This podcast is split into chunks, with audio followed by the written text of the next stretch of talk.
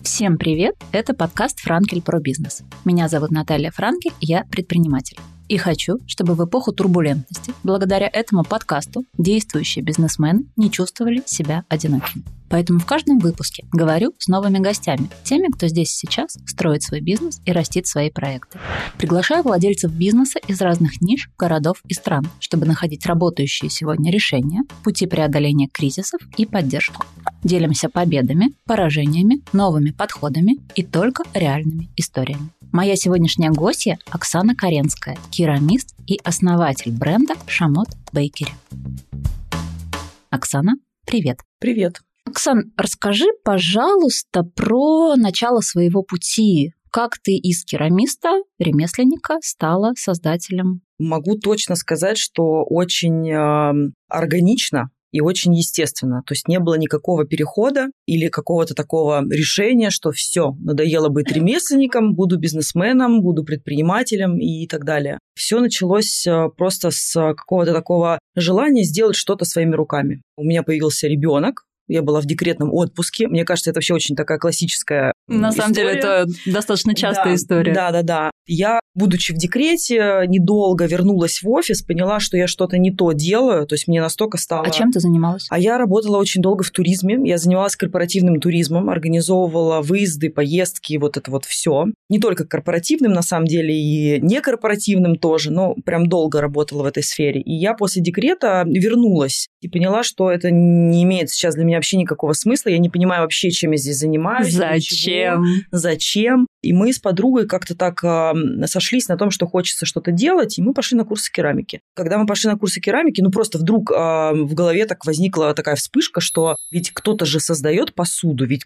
как-то же ее производят, как-то делают, а я никогда не задумывалась об этом раньше. Мы пошли на курсы. Их тогда было не так много. В Москве, получается, 9, почти 10 лет назад. Было очень мало студий. Мы пришли в одну, которая нам понравилась. И вот прям буквально на первом же занятии я поняла, что вот все, меня вот прям затягивает. Провалилась. Да, и это прям вот состояние, когда еще на каком-то втором уроке я села за гончарный круг, и у меня просто слезы на глазах от того, что такая, вау, я все, это точно мое, я буду этим заниматься. И вот с этого все началось. Закончились наши курсы, коворкингов тогда, естественно, не было. Я что делала? Я покупала домой глину, и пока у меня ребенок там в обеденный сон спит, я достаю свою глину или там вечером уже поздно и начинаю что-то там раскатывать, какие-то пласты, ну то есть какие-то базовые такие вещи. Я делала это дома, возила потом на обжиге, в студию, там в центре города, там половина изделий трескалась и все такое по пути, потому что все хрупкое. И потом с подругой мы решили, что... А давай с той же, мы... с которой ты ходила? Да, с которой ходила. Она мой бывший партнер. То есть я буду, наверное, часто говорить «мы», потому что до 2019 года мы вели этот бизнес, делали его вместе, создавали. А потом мы разделились уже все. Она вышла из проекта, и я осталась одна. Поэтому как бы начало-начало, оно всегда мы, потому что мы тогда были не разделимы, то есть это такое слияние, на самом деле нездоровое, естественно, было, потому что с друзьями вообще строить бизнес очень сложно, и я думаю, что не одна я об этом скажу, и что нужно, конечно, на берегу очень много всего очень обсуждать, но это такой следующий уровень, который вот он сам по себе просто не приходит к тебе. Ну, да, поначалу тебе это... кажется, что, ну, да. с нами-то такого не случится, конечно. у нас-то точно идеальный творческий тандем. Поэтому мы вдвоем решили, что мы снимем себе пространство, где будем заниматься творчеством. То есть не было речи, опять же, не про какую предпринимательскую деятельность, творчеством. Она работала, я работала, я тогда ушла из офиса уже, но я работала еще сама на себя, у меня было такое онлайн-агентство, сарафанное радио работало, то есть я какие-то деньги зарабатывала, то есть я не уходила в никуда, и я понимала, что у меня есть э, средства, на которые я могу себе позволить какое-то небольшое пространство, материалы, мы там сейчас в кредит возьмем печечку небольшую, потому что без печки сложно как-то керамикой заниматься, то есть возить куда-то это уже был не вариант. И, и все, собственно, мы сняли первую нашу мастерскую, и началось вот это сарафанное радио, когда ты выкладываешь в Инстаграм, и друзья начинают спрашивать, а что это вы делаете, а где вы, а почему, а можно к вам прийти? А я хочу такую тарелку. Да, я хочу тарелку, а я хочу полепить, а можно я приду полепить? И вот каким-то таким образом у нас начали ну, появляться уже даже какие-то мастер-классы, то есть для своих сначала, потом друзья друзей и так далее. Мы параллельно, естественно, тоже учились, ездили к частным мастерам, то есть как-то вообще прокачивали свои скиллы, скажем так. И с керамикой никто из нас раньше, естественно, не работал. Но мы были настолько воодушевлены всем этим, что, ну, то есть вообще не было каких-то мыслей, что мы там не справимся или мы что-то не так делаем. То, что мы делаем, это смешно, это непрофессионально. Ну, то есть вообще не. Нам нравилось настолько, что вот это нас заряжало. И когда уже мы поняли, что есть уже даже запрос на коворкинг, а у нас пространство Керамическое. маленькое, да. То есть ребята, которые пришли к нам единожды на мастер-класс, они такие, а можно я приду просто сама полепить? Мы такие, вау. Ну, мы там начали как-то выкраивать какое-то местечко, где-то кого-то куда-то посадить, и вот это вот все как-то оно начало развиваться. И также сарафанное радио, это когда к нам пришел наш друг, он был тогда шефом в бургерной какой-то одной там из первых. И он такой, давайте мы вот первое открываем такое заведение со столиками, все. Вот, нам нужна посуда. И мы тогда взяли свой первый заказ, я как сейчас помню, там 50 тысяч рублей. Весь заказ стоил. Мы, конечно, на нем... Это вы в ноль сработали? В минус вообще жесткий, потому что одно дело, когда ты делаешь там единичные какие-то изделия, как бы окей, они получаются, там худо-бедно, да, что-то выходит. А когда тебе нужно сделать тираж, вот в тираже ты как раз понимаешь, где твои слабые места, где у где нас брак, там, где брак, откуда он вообще идет. И мы, конечно, набивали шишки, нарабатывали опыт вот с этим заказом. Мы, конечно, там говорили, никогда больше не возьмемся за это. Но мы его, конечно, сделали. Он получился очень классный. И, в общем... Бургерная это жива? Бургерной нет, уже давно-давно она закрылась. True Burgers она называлась. С этого все началось. То есть вот с какого-то такого сарафанного радио, а потом просто, когда уже пошел запрос на коворкинг, мы поняли, что, ну, наверное, мы уже превращаемся в какой-то такой бизнес-проект. Надо бы расширяться. И вот опять же мы без бизнес-плана какого-то очень четкого, ну, примерно мы понимали, сколько там у нас будет мастер-классов, сколько будет стоить коворкинг, потому что весь акцент вообще делался на это. Не на то, что мы сейчас будем какую-то розницу, там, да, какие-то коллекции придумывать, то есть больше именно вот такая развлекательная, то есть такое пространство, где мы соберем всех таких же, как мы, желающих заниматься керамикой. И мы взяли кредит, такой где-то миллиона полтора, наверное, нам одобрили. Обычный совершенно потребительский кредит. Переехали как раз на электрозавод. Из там 25 квадратов мы переехали в 150 сразу. Ну, это сразу такой А, да. неплохой скачок. Это неплохой скачок, и мы тогда, конечно, сейчас я уже понимаю, а, уже из опыта, что, конечно, мы такие были а, наивные, мы сами делали ремонт в этих 150 квадратах, параллельно работая в своей старой мастерской, то есть какие-то заказы, там вели мастер-классы, и во вторую смену мы смеялись, мы бежали, чтобы вот что-то там делать. Какая-то такая история. Постепенно тоже там мы начали уже в этом пространстве. Сначала это было просто заходишь, там эхо. Там один стол, один стеллаж, вот то, что мы из 25 перевезли в 150. И мы такие, ну, страшновато было, конечно. А мы вдвоем по-прежнему, то есть я и вот мой бывший партнер Ира. Потом вот как-то мы начали, ну окей, там нужен второй стол, нужен как-то стеллаж побольше, там постепенно, постепенно какими-то своими силами мы все это делали. И к нам уже постепенно начали уже люди притягиваться. То есть там в команду мы взяли первого человека, потом второго. Одна девочка у нас первая, кто пришла к нам работать, она не керамист, она вообще из другой абсолютно сферы. В таможне работала всю жизнь, потом тоже случился декрет, а, да, обратно она не вернулась, такая, возьми меня, умоляю, готова делать все, что угодно. Я говорю, ну давай, надо нам там тарелки раскатывать, там еще что-то, замывать, там, зачищать. И вот она пришла. А другая девочка потом пришла уже с опытом. Ну и сейчас до сих пор мы нанимаем иногда людей с опытом, иногда без, потому что, честно говоря, нельзя сказать, что есть очередь из желающих работать именно в керамике. Тут уж как повезет. В какой момент ты распрощалась со своей вот этой работой из прошлой жизни с туризмом? С туризмом, наверное, когда мы переехали вот в 150 квадратов, и там еще какое-то время я, наверное, вела еще какую-то деятельность, ну, может, полгода максимум. А потом все, потому что уже не было сил и уже... Не помещался нас, туризм в всё, эти квадраты. Уже никак, да, уже никак. И тогда у нас прям активно мы начали, естественно, да, чтобы как-то там еще и кредит выплачивать теперь. Мы открыли коворкинг, то есть все-все-все, прям мы прям готовились. То есть открытие, я помню, мы сняли мастерскую в марте, а осенью открыли ее как коворкинг для всех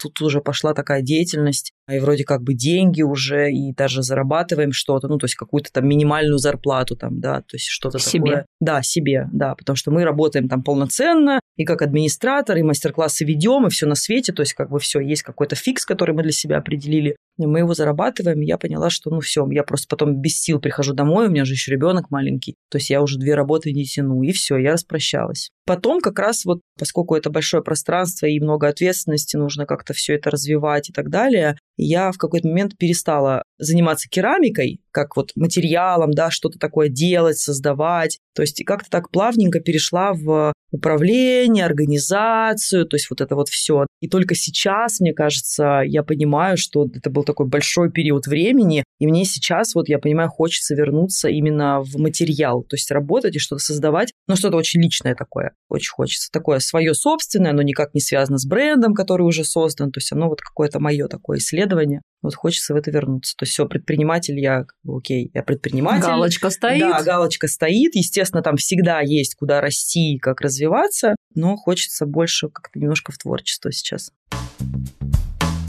А расскажи про становление бренда. То есть вот окей, вы переехали, тут у нас коворкинг, тут, значит, вот мы тут для бургерной тарелки, тут э, стеллажи стоят. Э, как начинал именно развиваться бренд, который mm-hmm. сейчас, ну, модный, стильный. Никогда тоже я особо не отслеживала, как это все было. Ну, то есть я говорю, очень всегда органично. То есть когда спрашивают, как вот вы так достигли, там, спрашивают какого-то там успеха, да, ну, какой-то видимый, который есть. А для меня это настолько естественный процесс, что, ну, мне сложно... Шли-шли, пришли. Шли-шли, пришли как-то вот. Ну, понятно, что не так все просто, но, наверное, тут э, сыграла роль еще то, что в то время, когда мы начинали, было, правда, очень мало керамических брендов э, конкретно вот там в Москве в Питере. Это сейчас их там огромное количество и классных очень проектов, и потом еще много проектов появилось из наших коворкеров, которые пришли к нам на мастер-класс, потом в коворкинг. Дети а твои? Потом, да, фактически да. Там, если посчитать, не знаю, ну, проектов 5, наверное, точно есть. Какие-то существуют до сих пор, какие-то там куда-то переехали или закрылись, или как-то трансформировались. Но у нас началось все как раз такой толчок был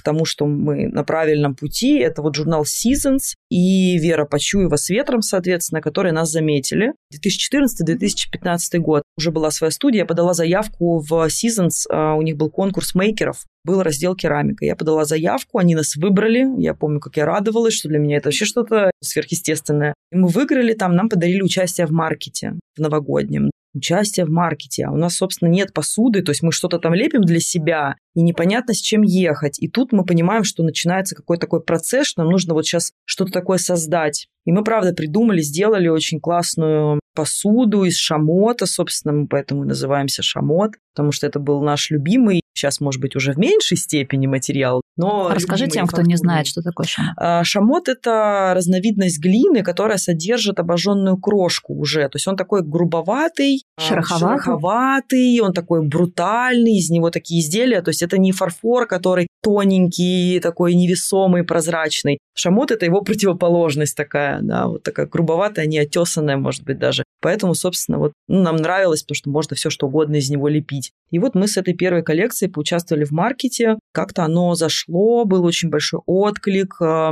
от разных абсолютно людей. То есть мы увидели вообще людей, которым нравится то, что мы делаем. И да, деньги от этих людей деньги, за то, что вы делаете. Да, да, деньги, естественно, мы заработали. Как-то вот мы начали уже более осознанно подходить к тому, что у нас есть там коллекция наша первая, она вот так называется, так вот она выглядит. Вот эта вот первая коллекция, которую мы сделали, называлась Наваха, она была с орнаментами, да, вот этих вот э, племен, э, по-разному мы их там вырезали, красили, то есть очень так все импульсивно это было. Ну, то есть такая грубоватая посуда была. Сейчас, конечно, я уже отматываю, смотрю и думаю, ну, да, собственно, ну вот как, как, как История. Есть. А сейчас уже эта коллекция, она сделана из фарфора, она уже тоненькая, там есть этот орнамент, она расширяется, то есть там теперь не только тарелки, но и стаканчики, там пиалы и так далее. Ну, то есть совсем так преображается немножко. И, в общем, наше становление началось как раз вот Seasons, потом журнал «Ветер». Вера нас заметила на маркете «Ламбада», это второй наш маркет. Когда-то участвовали очень активно, и, собственно, ну, любой мейкер должен был идти на маркеты, потому что только оттуда начинался какой-то старт. И Вера нас заметила на Ламбаде. Я просто помню, что она тоже подошла с кем-то к нашему стенду и такая вот, типа, классные ребята, хочу их на свой. Она тогда делала свой первый маркет тоже, свой первый фестиваль. И она нас взяла, и тоже, я помню, опять слезы в глазах от того, что, боже мой, мы нравимся таким классным проектом Собственно, да, она тоже заказала у нас э, какую-то посуду, я уже не помню даже для чего. Говорящие тарелки, собственно, наши так родились. Многие нас знают именно по ним, которые тоже трансформировались очень сильно, потому что раньше они были полностью там ручные, вот это вот все, там каждая буковка. Сейчас уже чуть немножко по-другому процесс идет. Как-то да, у нас всегда был свой такой стиль, наверное, за пределы которого мы не выходили. То есть это такой минимализм всегда, никаких ярких оттенков, потому что параллельно с нами там потихонечку начинали развиваться проекты, у которых там очень яркая посуда, например, больше такой с претензией там на что-то декоративное или там искусство какое-то. А у нас очень утилитарный такой продукт, да, то есть когда тарелка, она просто тарелка, но она без подчер... нее просто да, едят. Нее просто едят. Она подчеркивает еду, но ни в коем случае не перетягивает на себя. И нам вот было важно придерживаться всегда вот этого формата, да, то есть чтобы это было практично, это было минималистично, красиво, естественно, качественно. И вот у нас начинали появляться сначала там первая коллекция из шамота, потом мы работали какое-то время с фаянсом, то есть там вот говорящие тарелки появились, и мы как-то вот серию за серией потихонечку так вот как-то естественно очень рождали. Нас стали узнавать по нашему, мне кажется, стилю, скорее по вот какой-то такой картинке, которую мы такие заточенные на визуал. Надо, чтобы вот все было красиво, все идеально там, да, и мы как-то вот за этим следили всегда. Плюс мастерская наша, она была одной из первых в Москве, такой большой, такой светлый. И мы, когда раньше ездили учиться к разным мастерам, то есть ты приезжаешь куда-нибудь, а там подвальчик обычно. Не эстетично. Не эстетично. Всегда очень много всего, и как-то вот и пыльно, и грязно. Ну, понимаешь, что да, у человека там свое какое-то пространство. Мы такие друг другу пообещали, давай вот обещаем друг другу, что у нас никогда так не будет.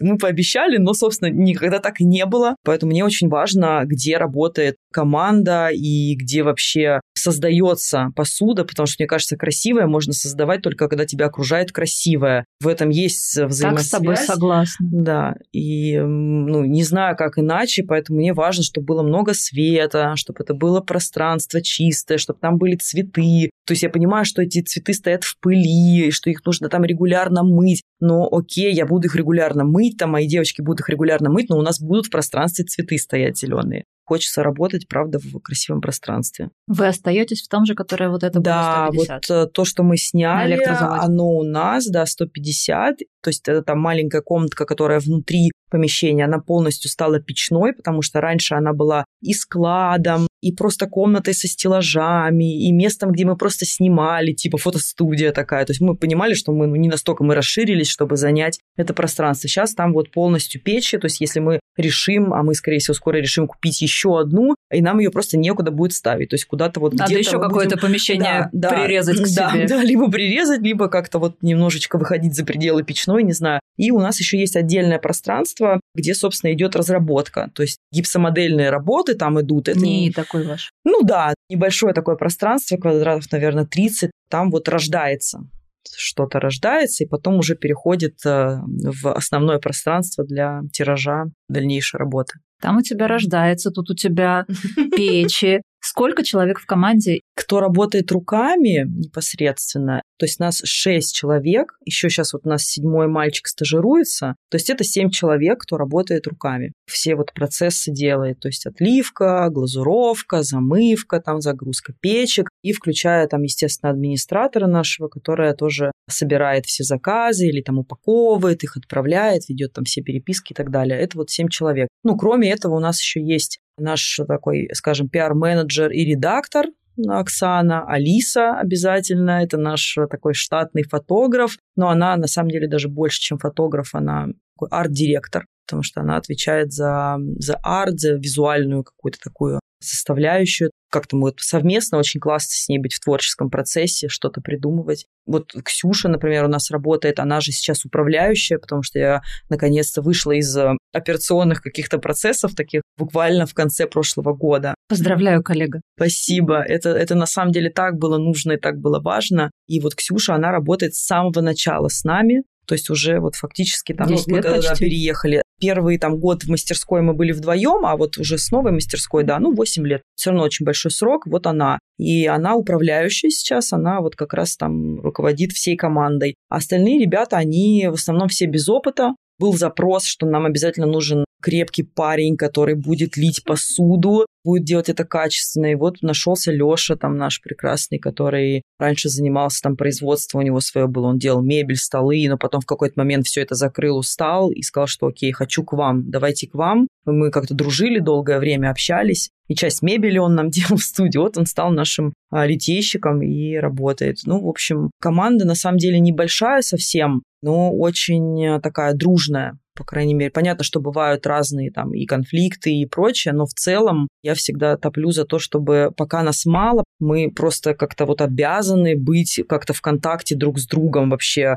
понимать, что мы команда, каждый друг за друга. Вот, это очень важно. Можешь описать клиентов, которые сейчас покупают то, что вы создаете? Могу, но я сразу разделю, потому что наши основные клиенты это все-таки B2B, это то, что загружает наше производство прямо да, по полной программе. Это рестораны, Соответственно, к нам приходят а, рестораторы и шефы. Это наша основная такая категория. Здесь а, тоже у нас работает такое сарафанное радио, потому что мы никогда вот это наше B2B направление никак не рекламировали. Первый шеф, который к нам пришел, я говорила, это наш друг, да, а потом первый известный, это был э, Глен Балис, у которого свой холдинг Lucky Group, там сейчас, не знаю, 15, мне кажется, ресторанов. Он пришел с одним из первых, пришел с шефом, настолько ему все понравилось, что он просто хватал так вот всю посуду отовсюду, э, ставил все это на стол и говорил, все хочу. Все хочу. Вот это вот все, все берем, оформляйте. И мы, мы тогда были заверните. в шоке. Да-да-да, заверните.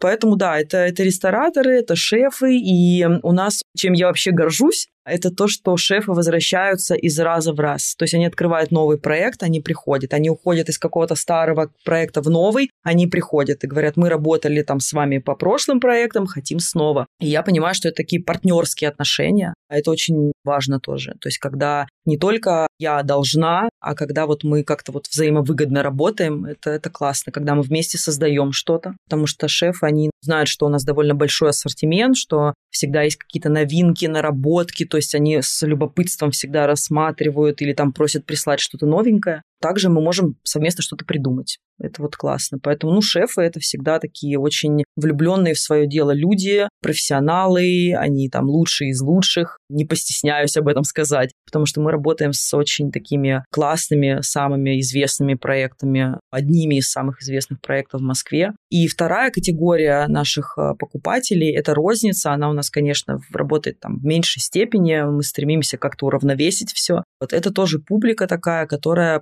повзрослела, мне кажется, вместе с нами. То есть от вот этого неотесанного шамота она каким-то чудесным образом перешла к... Ну, как чудесно. А, Вы ее вырастили? Ну, да, мы, можно сказать, что мы ее вырастили. Сами выросли, естественно. То есть пришли вот к какому-то тонкому классическому фарфору. Ну, не то чтобы у нас теперь только классический фарфор, нет, конечно. У нас есть разная посуда, и более крафтовая, там такая немножко ручная, скажем так, разная там внешне, но тем не менее. То есть, когда мы выпустили первую коллекцию балет, классические тоненькие формы, а до этого мы выпускали только что-то ручное, когда мы выпустили, мне было дико страшно, потому что я понимала, что ну сейчас будет такая реакция, что вот шамот уже не тот, а мы это покупать не будем, а это уже не ручное. Ну, потому что есть э, такой стереотип, да, что если не видно пальчиков на посуде, значит, она не ручная. Значит, это уже машина, штамповка. штамповка. Когда приходят покупатели, и они видят процесс, они видят, что работает команда, работает руками, и что это все не так легко, как кажется. Мне нравится, да, что вот так вот происходит. Поэтому, да, это вот такая уже категория выросших наших каких-то клиентов, которая покупает посуду с э, сервизами, например, там, на 4, на 5, на 6 персон. Они сервируют стол, собирают друзей вокруг стола, гостей, то есть с поводом, без повода, неважно. То есть им нравятся красивые вещи, нравится окружать себя этими красивыми вещами, то есть через эти красивые вещи, опять же, заботиться о своей семье, да, чтобы вот все было красиво. Ты в основном говоришь про Москву, mm-hmm. а есть ли план какой-то экспансии замка? Есть, он на самом деле начался тоже каким-то естественным образом с э, начала как-то вот с прошлого года, когда, наверное, прекратились поставки вообще всего в Москву, в Россию конкретно, посуды в том числе. Регионы начали потихонечку как-то к нам вот обращаться, а посчитайте, а что почем, а сколько стоит, потому что до этого момента регионы не сильно покупали, потому что для них это было дорого. А мы все-таки как-то вот ну, умудряемся не сильно там завышать стоимость. Не могу сказать, что мы прям сильно подняли, несмотря на то, что материалы все подорожали, все подорожало, а, там аренда выросла и так далее, мы все равно умудряемся держать немножко наши цены. Может быть, даже дело не в цене, а в том, что у нас есть разные коллекции, да, и они тоже от каких-то более бюджетных до каких-то более люксовых, да, например, ну вот как у нас там серия винтаж, она довольно дорогая, да, и люди приходят, и они понимают, что они могут выбрать. Это дорого, есть немного, да, что-то более бюджетное. Как-то регионов стало больше. То есть у нас разрослась очень география. Сейчас есть наша посуда в ресторанах там в Чите, например, в Новосибирске, в Екатеринбурге. У тебя есть карта, куда ты втыкаешь была? А, нет, но я очень хочу эту карту.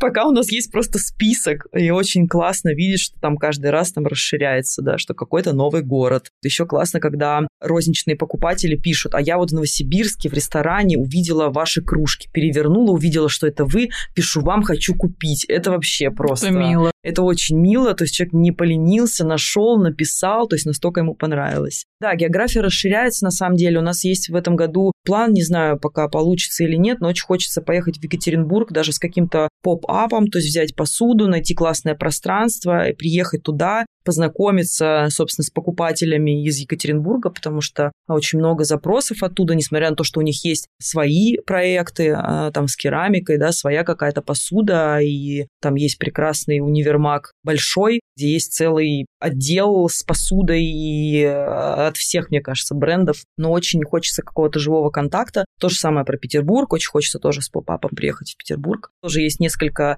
ресторанов, где есть наша посуда, поэтому, ну, как-то вот тоже Хочется, хочется. За пределы России пока даже вообще нет. Никак. Еще Россию не доохватили. Нет, нет, нет. Ну, наш объем, конечно, он не позволяет э, как-то ну, настолько масштабно мыслить, скажем так. Пока нужно выстраивать производство, чтобы росло. Опять же, если мы захотим, потому что сейчас пока это такой тоже большой вопрос, хочется ли превращаться в какой-то мини-завод. Если честно, не хочется. Это абсолютно. То есть хочется развивать, вот у нас сейчас второе направление есть, это керамическая плитка, изразцы, то есть вообще облицовка. Как-то хочется вот такие вещи делать. Развивать второй проект, э, при этом, чтобы первый тоже был в порядке, да, то есть посуда. Там тоже всегда есть что усовершенствовать, что добавить, что убрать. То есть тоже такой процесс нескончаемый. А направление с плиткой, оно такое новое для нас, поэтому... Но ведь плитка – это то, что не может быть чем-то камерным и локальным, правильно я понимаю? Это что-то объемное все таки Нет, это наоборот. Наша вот как раз э, история про то, что мы делаем под заказ, то есть мы создаем с нуля, там речь не о тиражах совсем идет, потому что, ну, купить э, плитку можно любого производителя, там, скажем, да, все равно это все есть э, в России, можно найти какие-то стандартные формы, скажем так, и красивые оттенки, и все. То есть наша задача это сделать под э, интерьер. То есть к нам приходит, например, архитектор и говорит, вот у меня проект там вот такого камина. Он просто нарисован, его не существует в природе. Возможно это сделать? Мы говорим, да, возможно. Все, и мы беремся вот за такой проект. Ну, это, конечно, очень такая ответственная, суперсложная работа, работа, но я в ней уверена, потому что у нас в команде есть Сергей Шевченко, он наш скульптор-модельщик, он, собственно, во втором поколении специалист, и он с папой работал над очень такими большими, какими-то очень крупными проектами, у него очень большой опыт, поэтому, ну, не страшно взять и создать с нуля лицовку камина, там, не знаю, 3,5 метра в высоту, все получится. То есть есть уверенность в этом. Сильно прям вырасти в какой-то завод точно не хочется. Ты говоришь, приходят архитекторы, приходят шефы, приходят рестораторы. У меня есть вопрос, который я не могу не задать. Скажи, пожалуйста, какой маркетинг, кроме сарафанного радио, вы тестировали? И работает ли что-то для такой вот уникальной ниши? Сарафанное радио – это просто лучшая реклама, которая возможна. Это правда так. Сейчас мы пока ничего не тестируем, но у нас есть в планах все-таки а, сделать а, какую-то отдельную страницу для B2B, где просто об этом больше рассказывать. Я пока не знаю, скорее всего, это будет какой-то сайт отдельно, да, куда, собственно, мы будем вести трафик, как-то вообще развивать. Сейчас пока все вместе в нашем Инстаграме, это наша единственная площадка, как ни странно, но уже... Но год, все работает. Год прошел, как она у нас Полтора. Полтора уже, да, но пока это так. Ну, у нас есть сайт, естественно, но как бы по нему тоже там особо рекламы мы пробуем что-то, то есть мне пока даже нечего про это сказать, да, то есть что конкретно работает. Конкретно направление B2B – это сарафанное радио, потому что любой шеф приходит в новое заведение в Москве, то есть из регионов, приезжают специально посмотреть, что открылось, э, как это выглядит, вкусно, невкусно и так далее. И, конечно же, они обращают внимание на посуду, переворачивают, смотрят, и потом вот таким образом все это работает. А в рознице это блогеры,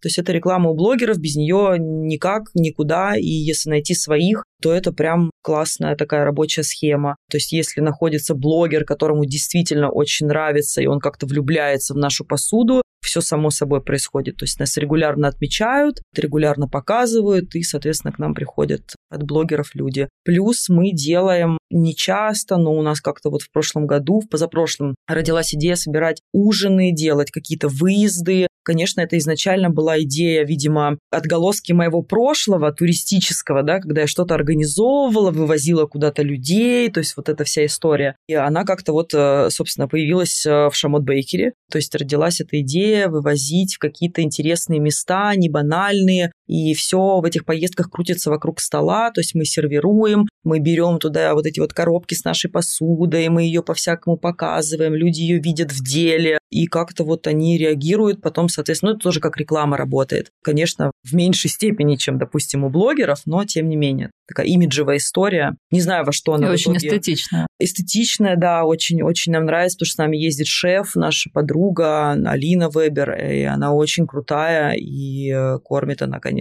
и готовит потрясающе. Такая история, не знаю, во что она в итоге перерастет, но в следующем году есть план, уже прям даже есть расписание направлений, куда мы поедем, что нам интересно, то есть будем вот зазывать, приглашать всех, кто хочет.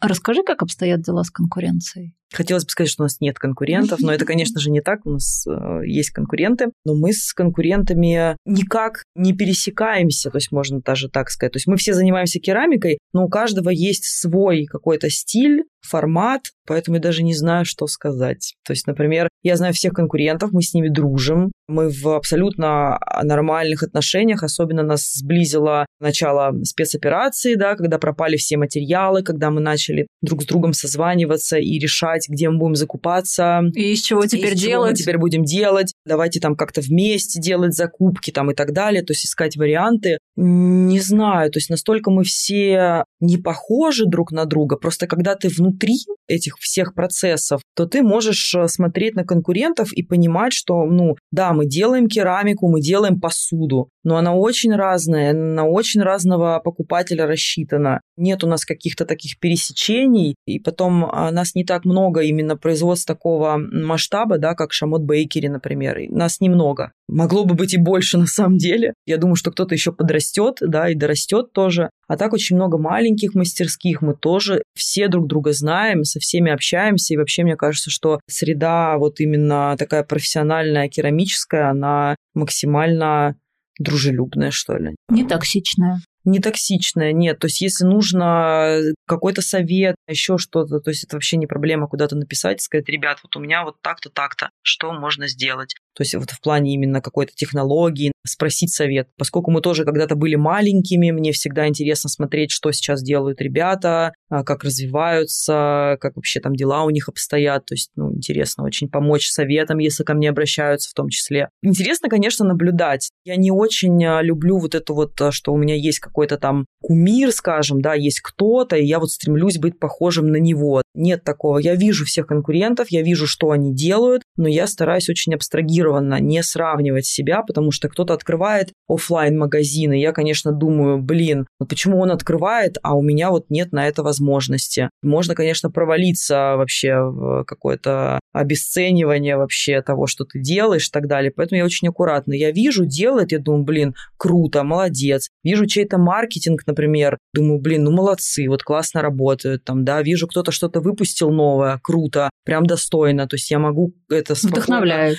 Вдохновляет, да. То есть у меня нет э, вот этого, что ах, вот они там. Нет. Наверное, потому что мы тоже не стоим на месте. Вообще нельзя, мне кажется, в предпринимательстве и в каком-то микро, мини-бизнесе останавливаться. То есть это невозможно, во-первых. Во-вторых, если ты останавливаешься, значит, ну, как-то вот надо пересматривать уже, может быть, и не хочется заниматься, не хочется продолжать. Надо всегда развиваться и расти. Что твое самое любимое в работе?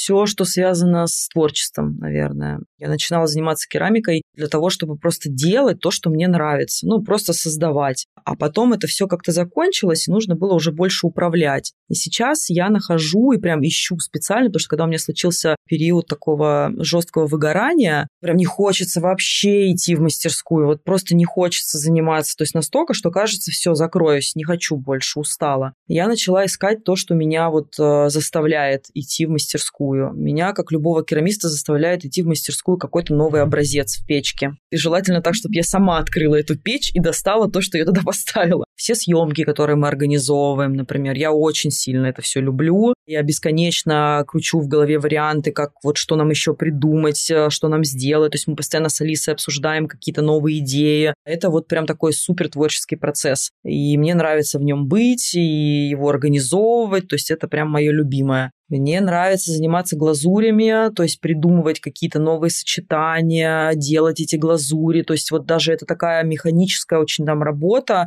такая кропотливая и требует внимания, но мне ужасно нравится, потому что потом какой-то результат всегда есть. Ну вот какие-то такие творческие вещи, потому что все, что не творческое, я как-то вот делегировала, я, понятно, контролирую все процессы, но это просто обычная такая рутина, да, она есть, я ее не отрицаю, я там не собираюсь от нее там избавляться, потому что это невозможно. Но творчество больше всего, конечно, люблю. А что самое сложное в таком бизнесе, как твой? Ну, вообще оставаться в ресурсе, мне кажется, самое сложное. То есть в плане именно каких-то технических процессов все понятно, все знакомо, да, то есть как с печами, как с материалами, как работать в пандемию мы теперь знаем, как работать, э, когда война идет, мы знаем. То есть как будто бы мы и не работали никогда в э, какие-то простые времена. Это все понятно, там, как нанимать людей, как там с командой взаимодействовать, там, откуда заказчиков брать. Это все понятно. Но самое сложное, наверное, все-таки оставаться всегда в каком-то интересе. То есть, чтобы всегда было интересно. Потому что когда перестает быть интересно, это самое худшее, что может быть. Все. Тогда вот тебе вообще ничего не надо, все теряет смысл. Это такое прям плохое состояние. И э, побывав в нем однажды, уже думаешь, что ну, надо как-то максимально не допускать. Мне важно оставаться в ресурсе, потому что как бы я не хотела сепарироваться от своего проекта, что я не равно мой проект, но тем не менее я являюсь э, каким-то таким сердцем этого проекта. И если мне в какой-то момент ничего не надо. Я прям вижу, как это все рушится. Это вот тоже такая очень тонкая взаимосвязь всего со всем. Наверное, самое сложное это вот не загоняться, оставаться в ресурсе, там как-то себя сдерживать, не перерабатывать, вовремя отдыхать, чтобы команда тоже вовремя отдыхала. Ну, какие-то вот такие человеческие очень а, отношения, это важно, и вот быть в ресурсе. А у тебя есть видение точки Б некой, к которой mm-hmm. ты бы хотела прийти в развитии Шамон Бейкери? Наверное, сейчас мне видится, что мы не будем превращаться в завод, как я уже говорила, это точно, потому что такого масштаба не хочется. Хочется оставаться студией, которая делает эксклюзивные вещи. Посуду, то есть понятно, что есть там базовые серии и прочее, но есть какой-то эксклюзив, который мы делаем, а, есть индивидуальные проекты, которые мы делаем с плиткой, с каминами. Может быть, это что-то связанное с искусством тоже, да, то есть какие-то объекты. И как-то мне видится, что мы в точке Б, ну когда студия дизайна, что ли, можно вот так сказать, то есть ну по керамике, то есть нет э, только посуды, то есть есть много всего. Дизайн-студия, наверное. Вот точка Б вот такая. Расскажи какой-нибудь фейл, который у вас был, который ты до сих пор помнишь. Пришел к нам как-то заказчик, и это не посуда. Это такие постпандемийные времена, когда заказов вообще не было, там кое-как работала розница, кое-как мы могли ее обслуживать, создавать посуду, чтобы вообще было что-то продавать. Приходит заказчик и говорит, что мне нужны такие крышки, колпачки в виде животных, которые одеваются на стаканчик. Ну, стаканчик – это свечка. И вот этот колпачок колпачок одевается сверху. А мы вообще уже там в долгах, мне кажется, то есть очень нужны деньги, естественно. И мы понимаем, что мы сейчас не в том положении, чтобы сказать, нет, мы э, делаем только посуду своего дизайна. Мы такие, давай возьмем заказ. Ну, давай, возьмем заказ. Берем заказ. Я не знаю, каким образом мы не посмотрели на размеры этих колпачков. Потому что нам представилось, что это что-то, ну, может быть, сантиметров там 10 в высоте, то есть что-то очень такое там как-то вот на стаканчик одеваешь. И мы уже все, там стадия договора, предоплата, и тут к нам приходят эскизы, собственно, нам нужно создать модели, и потом это все отливать. И мы понимаем, что это не просто колпачки, а это колпачище. То есть это огромного размера вот такие вот животные, то есть там... На гигантские свечи? Э, ну да, вот на какой-то такой стакан, ну вот больше, чем вот обычный там для воды, да, то есть это вот что-то вот такое, оно сверху одевается, оно высокое. Ну, мы понимаем, что ну, мы вляпались в какую-то историю. вот, Какой-то зоопарк. Всего, да, что, да, зоопарк. Мы смеялись, что у нас ферма. Потому что это было какое-то бешеное количество этих э, колпачков. Мы начали работать над заказом в августе и должны были ну, сдать его в ноябре. Мы, естественно, не успевали в срок, потому что мы, мы не подрасчитали размеры, и наше печное пространство не позволяло все это сделать быстро. И вот уже канун Нового года, а мы все еще делаем этих животных, и уже на какой-то там четвертый или пятый месяц уже все, тебя уже трясет уже от этих животных, ты хочешь просто делать тарелки, а у тебя вот эти вот звери, и они еще расписываются золотом. То есть это очень такой процесс, который требует там не два обжига, а три обжига, а плюс работа художника, плюс золото, которое само по себе очень дорого стоит. И мы, конечно же, понимаем, что ну, в лучшем случае там все в ноль будет.